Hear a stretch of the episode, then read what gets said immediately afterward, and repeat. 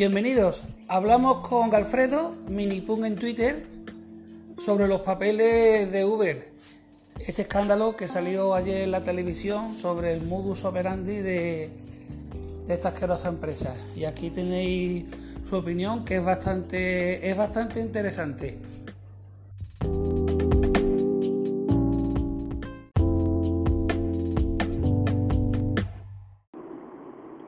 Saludo para Rafa y todos los oyentes.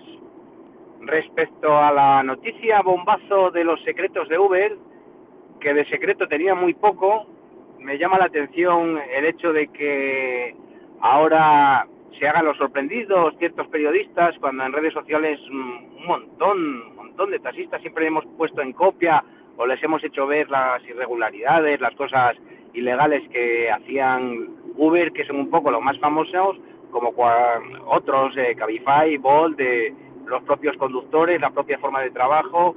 Y bueno, ahora yo creo que por atacar a ciertos políticos, en Francia, pues el que ahora es presidente de Francia o de la República, o pues eh, han salido los papeles. Pero vamos, lo de pedir perdón mejor que pedir permiso es uno de sus eslóganes, no es, no es algo secreto que acaben de desvelar. Las prácticas que venían haciendo presumían de ello. Mm, yo hace tiempo cuando empecé en el taxi, recuerdo que había, de aquella estaban de moda los blogs y había escrito sobre el tema de Uber, todo lo que yo iba leyendo, las novedades que iba encontrando, las trampas que hacían, y ahora que han pasado 6, 7 años, ahora salen como si fuese algo novedoso, pero era una cosa que estaba, era público, se veía por ahí. Yo creo que nada de lo que ha salido en las noticias me, me sorprende. Lo de que el programa utilizaba una capa y si alguien era miembro de la autoridad, del Estado, del gobierno, de algún sitio, le decía que no había coches disponibles.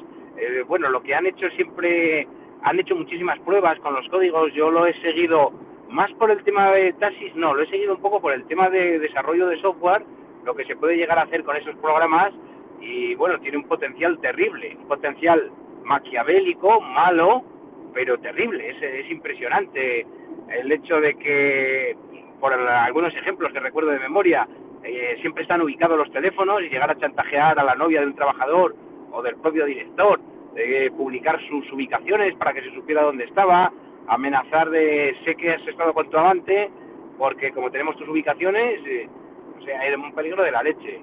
El enseñar una capa diciéndote que no hay taxis disponibles porque no se fían era una de las eh, del programa, pero tenía otro programa así muy simpático en el que al cliente le daba un precio y al taxista, no al taxista, al chofer le daba otro precio diferente.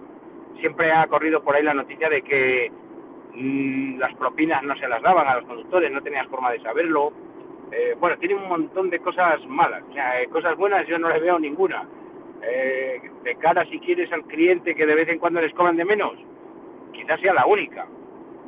La idea de Uber siempre ha sido que llegar a conquistar todo el mundo y que cuando alguien se mueva, que la movilidad es un derecho de todas las personas, tenemos derecho a movernos, a viajar, pues cuando una persona se mueva, que yo me lleve un porcentaje, un euro, diez céntimos, lo que sea ya sea en monopatín, en un coche, en un taxi, en lo que se vaya a mover, yo quiero llevarme un porcentaje.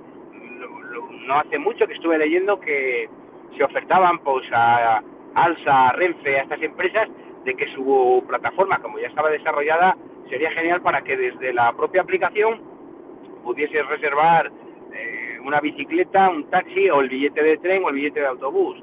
Eh, lo que siempre callan es esa comisión que se van a llevar, ese porcentaje.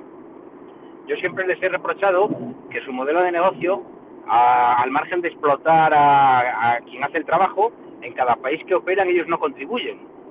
De hecho suelen presentar pérdidas o por sus gastos son en marketing y no el, que trabaja es el que tributa, ellos no tributan. Eh, no contribuyen a hacer carreteras para que después su negocio sea de viajar. Eh, están su, su modelo de negocio es la movilidad y cuando una persona se mueve, que utiliza las infraestructuras que hemos creado y que pagamos y mantenemos nosotros, ellos no tributan por ello, no pagan, no, no asumen ningún coste, simplemente se quedan en una comisión y el que desarrolla el trabajo es el más perjudicado porque ese es el que sí que tiene que contribuir, el que tiene que hacer el trabajo y demás. dentro de todo lo que les llama la atención, que han engañado a políticos, que les han comprado voluntades, que han manipulado, que todos esos correos internos, mm, no se dice nada de los trabajadores, bueno, así grosso modo, de tener la mínima responsabilidad para con ellos, que no son trabajadores, que son terceros, terceros colaboradores o algo así, pero realmente no tienen trabajadores, no quieren tener ninguna responsabilidad. Básicamente por dos razones. Primera, porque si pasa algo, yo no soy responsable, es el conductor, el que quien te ha llevado es el responsable, no yo. Y luego la segunda es por el tema de, de, no tener ningún trabajador, ningún vacaciones, ninguna baja laboral, nada, no tengo ninguna ley de trabajo de ningún gobierno de ningún país porque yo hago un acuerdo con ellos, le doy servicios, cuando no quiero no se los doy y yo cobro mi porcentaje. Y me da igual que vayas tú o que vaya otra persona. El sector del taxi que estaba muy regulado, todo el transporte está regulado, tú no puedes comprar un autobús y hacer una ruta urbana o interurbana, la que tú quieras. Tú puedes ofertar excursiones, no, no sé, el mercado europeo está regulado para mantener un cierto nivel de, seguridad, de calidad, si no, pues esto sería un poco el caos. Tú no puedes comprarte un camión, pero si no tienes una tarjeta de transporte, no puedes eh, realizar el transporte de mercancías. Puedes llevar mercancías propias, pero no puedes llevar, pues lo mismo en el tema de transporte de pasajeros. Te compras un autobús y bueno, pues ahora voy a hacer la ruta de Madrid a Asturias. Pues no, pues esa ruta la tiene ALSA. Eh, de hecho, el transporte suele ser deficitario y lo que no paga, el autobús aunque vaya vacío va a cobrar la empresa y el conductor. Porque lo que no pagan los pasajeros eh, lo pagan las administraciones. Eh, normalmente los autobuses municipales es el municipio, si es interurbano ya son las diputaciones o las juntas de las comunidades y si ya pasa de una comunidad a otra, pues eh, fomento entre las dos comunidades o demás. Pero siempre hay una, una administración que es la que se encarga de todo esto. Estas plataformas quieren reemplazar un poco a los ingenieros de transporte y en lugar de un ingeniero de transporte que calcula la oferta y la demanda y regula un mercado para que la oferta nunca sea mayor que la demanda, mm, darían quiebra a los ofertantes, alguno tendría que caer, no, si no, si hay más coches que pasajeros, algún coche sobra, a ellos les da igual, porque ellos van a su porcentaje.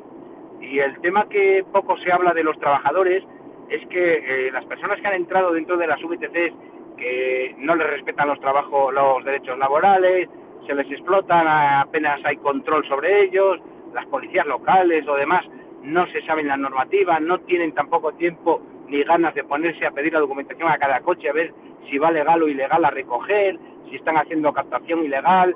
Lo que han hecho es que los que han entrado a trabajar, los meros operarios, han descubierto un mercado que desconocían y que han visto que es rentable saltarse todas las normas. Casi nunca me pillan, no hay, no pueden vigilarnos a todos, con lo cual mi jefe me paga poco, pero yo puedo buscarme la vida pues eh, cobrando yo en efectivo directamente. voy a un concierto, me llevo a la gente, lo cobro y es para el bolso. Eh, hacen un mogollón de trampas que no se están controlando y que será el escándalo que saldrá pues poco a poco eh, dentro de unos años. Si esto han tardado 5 o 7 años en sacarlo cuando ya era conocido, pues imagino que el tema de los conductores también.